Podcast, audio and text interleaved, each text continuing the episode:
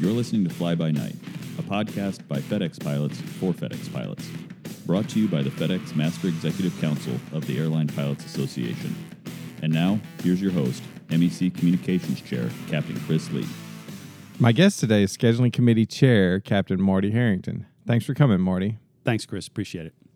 This week is the November build week for the PSIT. Talk to the pilots about how that's going and how it might be different since November marks the beginning of peak.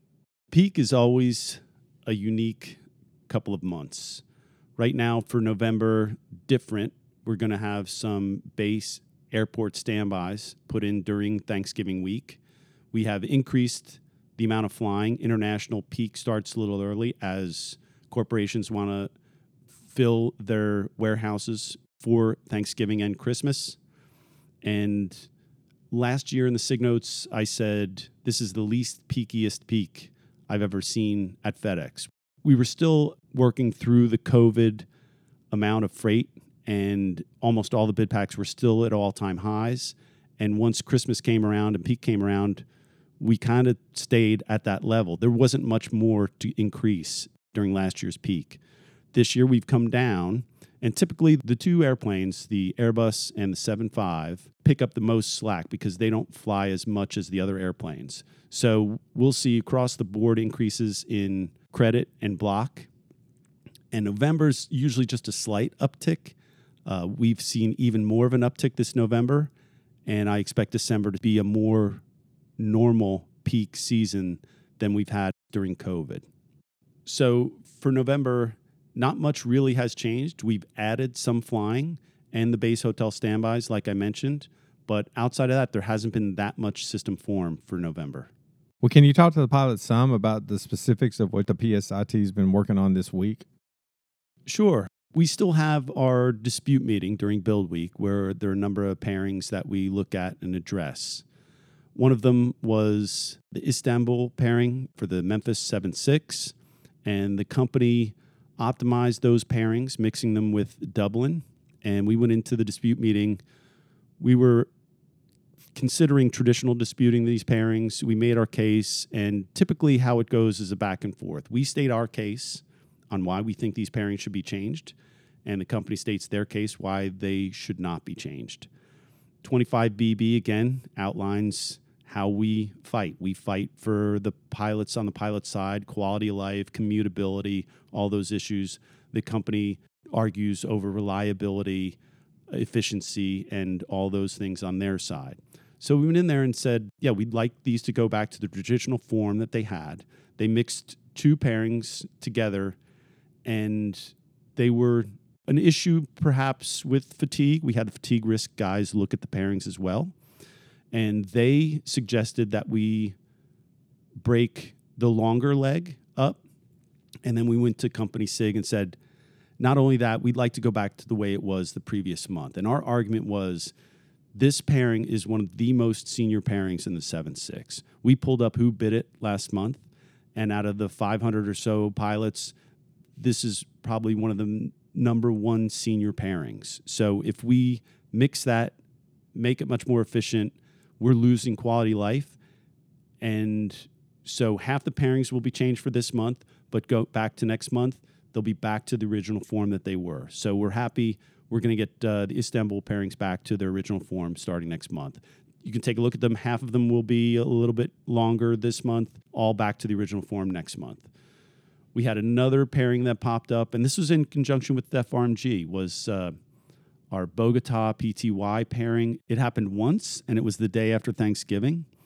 And both our side, SIG, and Fatigue Risk requested a change to the pairing. They went to airline scheduling and said, "Is it, if it's possible to push this sequence back two hours?" So instead of a middle of the night show, it's now beginning in the daytime, early in the daytime. So those two extra hours gets the pilot two more hours of sleep. And I think the system worked with all of us acting together, coordinating to get a pairing fixed. And that was another win we had this week. In last month's podcast, you talked about your upcoming SIG quarterly meeting. Since that meeting has taken place, what can you tell the pilots about it? So, the SIG quarterly, we have a number of people from across the corporation and management. We have global network planning, crew resources planning, we have GOC, CRS, acquisitions, and charters, and they all are at the meeting. So, our goal in the meeting is to kind of get a feel for where the company is going over the next couple months, possibly years, with airplanes, staffing, what new routings are coming in, what type of expansion are we having, or contraction. The takeaways I took from this meeting were the MD 11, they pushed back retiring some of the MD 11s. And right now, they're parking 12 MD 11s will come offline starting in January. They delayed parking some of them for this peak. But 12 is a big number for wide body airplanes parking in one month. The MD 11 bid packs are already at lows for BLGs. Now, again, November, everything popped up about two hours across the board in average BLGs. Come January, we expect probably this MD 11 and Airbus to take declines again in average BLGs. We have about 50 pilots on track to retire at the end of this year. But again, only a dozen of those are hitting 65.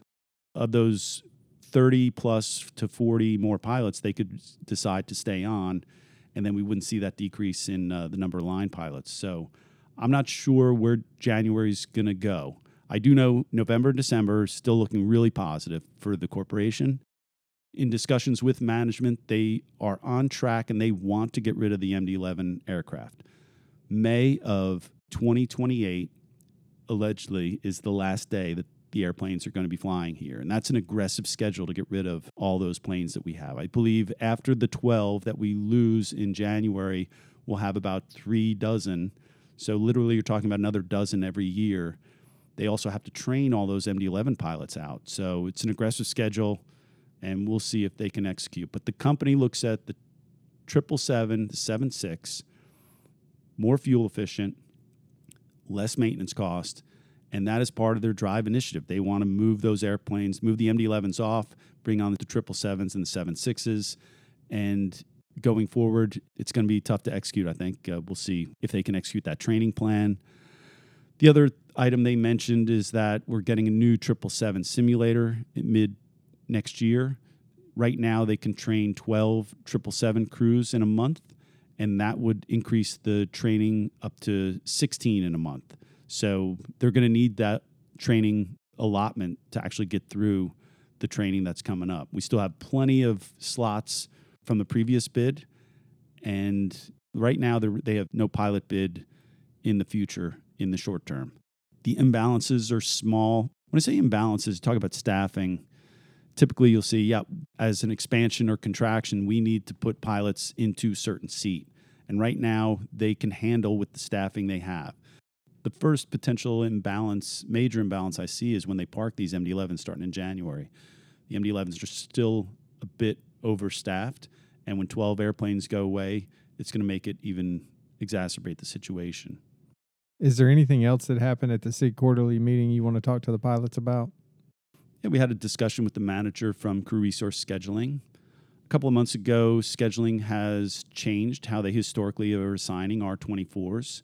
Uh, in the previous podcast, we talked about the provisions in the contract 25G, 25M, and the release criteria you required for R24s. In discussion with a lot of people in my department, I talked to a num- number of other pilots too, and coordinated with contract enforcement. We do not believe that they are adhering to the contract in the, these assignments.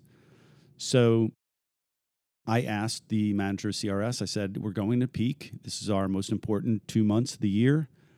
And ALPA disagrees with the application of assignments here. And I asked if he would delay or go back to historical assignments for R24s for peak.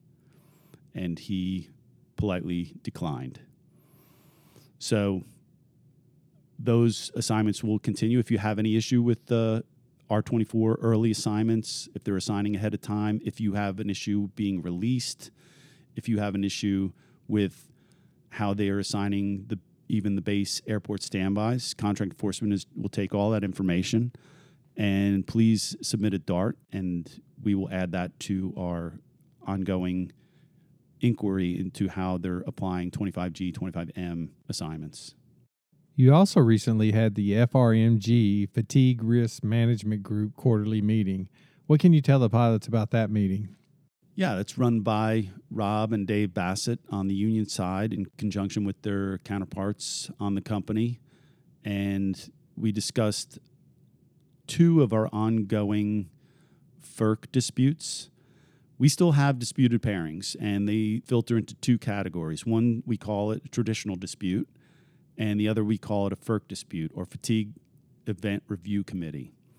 So, traditional disputes we've used over time, it's when fatigue is not the sole factor for the dispute. And probably the biggest dispute we had was a number of years when they began the sunrise sort, and we disputed, traditionally disputed, over 90 pairings that month. And it goes down that path, and we either come to a resolution or we hold the pairings out of lines and we inform the pilots on why we think this should be disputed.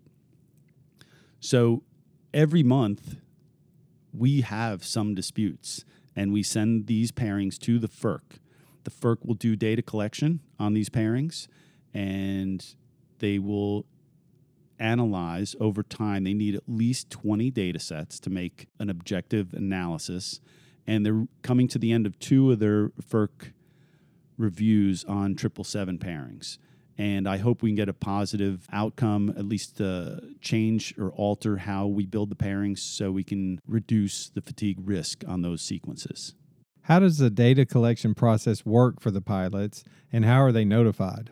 Pilots will get an email prior to a flight and say, hey, will you enter into data analysis for us? I think they pay a couple hundred dollars if they're willing to do it. They have to wear an actigraph perhaps a week ahead of time to get a baseline for the pilot.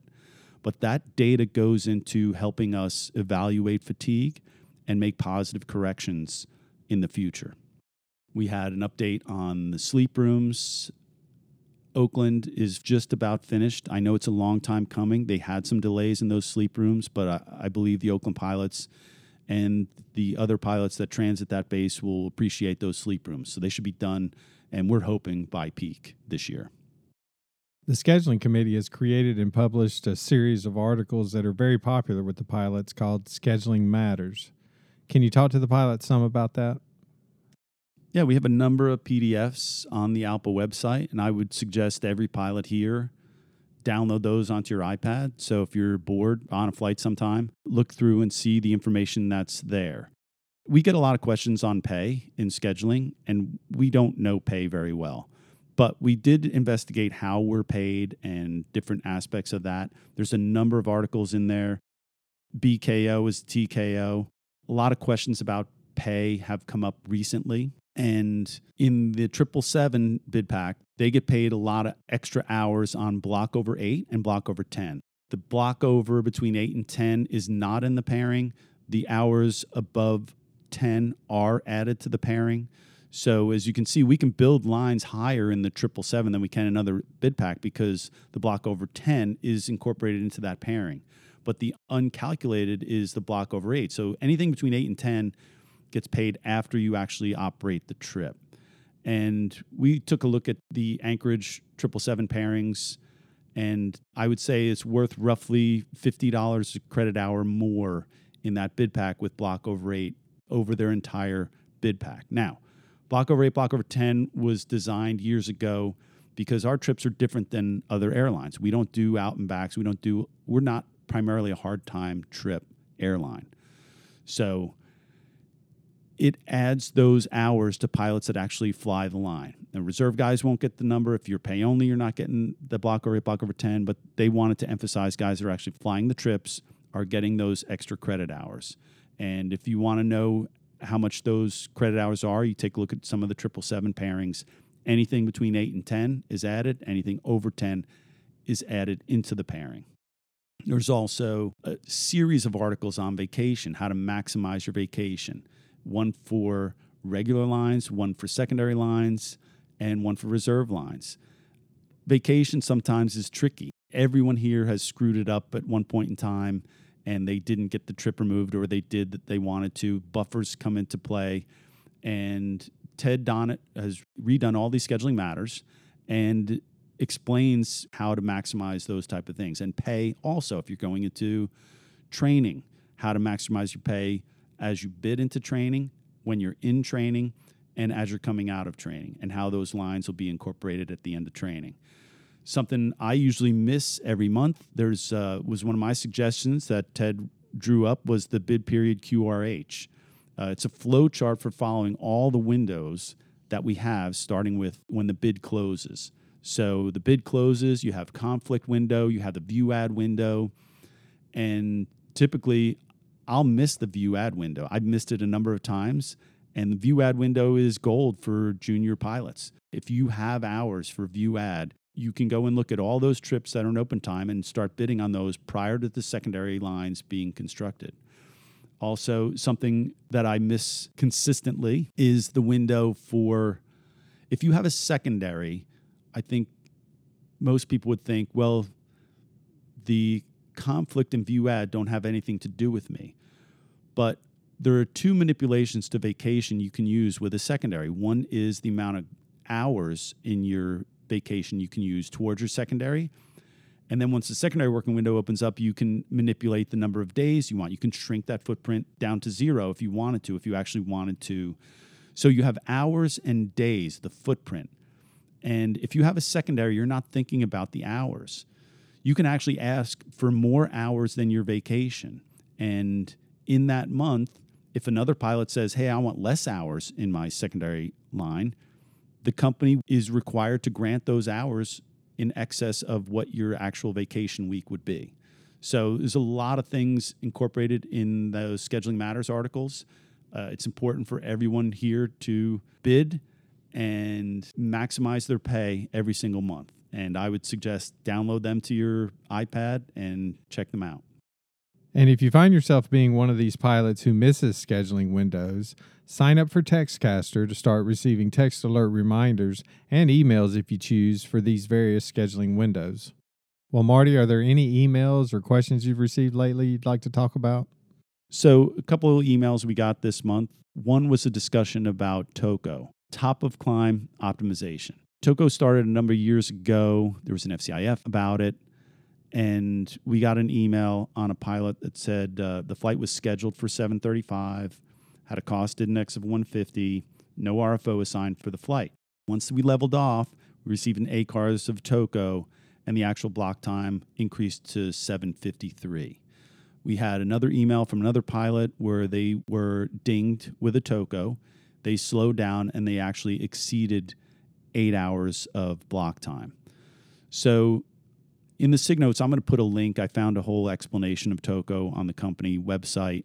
TOCO is to be used only if you look like you are going to get to your destination ahead of the schedule. So if you have some tailwinds, day of flight, that sort of thing. You'll get the ding from the dispatcher. And we had a discussion with GOC, about these incidents that I just talked about. And he said, TOCO is a discussion. It's not you shall do this. There's also a couple comments in the FOM that talks about if your flight is extended or changed, this is a discussion you have with the dispatcher. If you're uncomfortable going to zero cost index, then you should talk to your dispatcher and tell them that. Fatigue is a part of FedEx. And if you have a you schedule for 7:35, you don't have an RFO, and they hit you with TOCO, and maybe you know you have some weather further down, or your FO didn't get a good night's sleep that night, either contact your dispatcher and say, "I'd rather not. I'd rather leave it at the cost index of 150." This is not a mandatory. It is a discussion between the captain and the dispatcher. Well, this is the third podcast now you've done in a row during Build Week. Talk some about the feedback you've been receiving. Yeah, I've had some great feedback. And initially, I didn't think there'd be enough information to put out on a month to month. But as every month goes by, there is information I'd like to put out. And I've come in here twice in a row and I ramble for approximately an hour. And you have taken my incoherent ramblings and put it into a relevant podcast. So I appreciate that. I try to make these podcasts factual not editorial. But you said, yeah, maybe some editorial is good when you have these discussions with pilots about pairings or I think pilots like to get a peek behind the curtain, and Yeah. I think that's where it's important. Yeah, I, I'm happy to let the pilots know. Like I said, since it's been well received, the podcast, if we have enough information, we have more information to put out every month, I'll be in here every month. Again, December is going to be a completely different animal. And I think uh, there's a lot to discuss prior to going into peak. During my podcast with the block reps, I would have a my ongoing series of why I hate secondary lines. And there's a lot of issues with secondaries. We're still dealing with secondary lines. That program is as old as I am. It's been here forever. We are working on an update. And so next month, I'd like to bring in my secondary line replacement working group representative, Mike Davidson. He can answer a lot of questions on where we're at, where we're at with the replacement software. Uh, that SLG LOA is in the back of the 2015 CBA and we've been following it. However, we've been a little frustrated at the pace that we've received with the company. But yeah, I'd love to talk about that as well going forward. Another behind the scenes tidbit when we build lines, we try and build out every single pairing that we can. And many times, due to contractual or pairing design, there's pairings left in open time. Our goal is to have nothing left in open time Another issue we're having this month, I forgot to mention, is a problem with the Anchorage 777 bid pack. The beginning of this year, we started getting more and more legs up there. That base is there because the company wants to not have to deadhead pilots up to Anchorage. It's two leg deadhead, it's a long deadhead. So the pilots are up there to start trips. But a year ago, maybe maybe a lot longer than that, a year and a half ago, two years ago, a pilot would look at the Anchorage 777 bid pack and say, Yeah, I'm going to go do that. I'm going to bid it. And they bid it and they got up there. Or new hires were saying, yeah, we have a slot in 777 Anchorage. This is where you're going to start out your career. So the problem we've come into is that a year ago, those lines were commutable, single departure, two departure lines primarily. This year, we started getting more and more sh- shorter pairings in that bid pack. And our Anchorage 777 was frustrated. They know approximately 80% of the first officers are commuting. And then with these smaller pieces, we were unable to build, it would have had to been a five departure line. And we don't want to build five departure lines, meaning if a guy's commuting up to Anchorage, he's going to spend his entire month up there for that month. So we go to the company and we say, look, quality life is a thing. We want some commutability up in Anchorage. Pilots that bid it or were assigned that as new hires, they can't commute now. And the company agreed. So we put an effort into it and we got the pairings up in Anchorage to where we could build a bid pack that was commutable. The other issue with it for the company and the pilots is that efficient pairings sometimes don't make efficient lines. So these efficient pairings on paper, they cost less to produce, are building five departure lines, four departure lines. Well, a pilot that has a four or five departure line on his week, he doesn't have a week off. He's working every two, three, four days. He gets a block of four days off and then he's on another trip. So he doesn't have any opportunity to pick up any trips in the middle of those other trips. He is less likely to pick up a draft or volunteer trip. And efficient pairings do not create efficient lines. And if you have an opportunity for extra work, then possibly you would do that. But uh, again, we thought it was putting a undue onus on these commuters in the first officer seat up in Anchorage 777. So we fixed it. We had three months during the summer where the pairings were great. The other factor in that is when we had all these short pairings, Anchorage was leaving upwards of 10% into open time. And I, I hate leaving pairings in open time after build week. I, like I said, I want to build a 0% open time. During the summer, they got those numbers back to six, seven, eight percent that they're leaving in open time that they couldn't build. And now we're what happened in the past two months, we had the extra sections come in. We had the new vendor that we're shipping for, and it's primarily out of Guangzhou through Anchorage down to NLU, which is a city in Mexico. It's their new cargo uh, airport. And all those pieces are one legs Anchorage to Asia, back to Anchorage, Anchorage to Oakland, which we've already had, but again, that's another small piece and back. Anchorage to NLU and back up to Anchorage. So all these little pairings are making it almost impossible to build commutable lines. This month, we're probably going to have an excess of 10% again. I don't know, 12, 13, 14% in open time. And that's not efficient for the company either.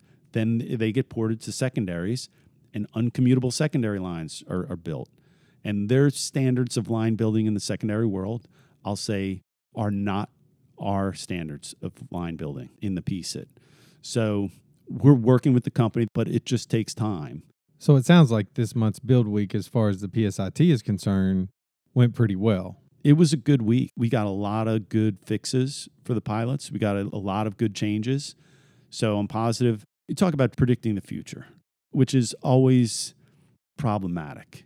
So if you say everything's looking great right now, that's my perspective. Everything right now is looking pretty good, fairly good. We're going into peak. Everything's going in the right direction. The number of line pilots is decreasing, and I'm optimistic. But I have to plan for the worst. I'm concerned about age 67. I'm concerned about the postal contract. I'm concerned about the economy. All those are headwinds for us next year. I'm happy with how we're ending the year, but I don't know what's going to happen in January, February, or March. Well, thanks again, Marty, for coming in, especially during this month's build week. I know it's an extremely busy week for you and your team. As a reminder, if you have any scheduling questions you'd like Marty to answer in next month's podcast, please send them to us via email at fdxpodcastquestions at alpa.org. Thanks again for taking the time to listen to the podcast, and thanks for staying engaged. And as always, be safe out there, and we'll see you next time.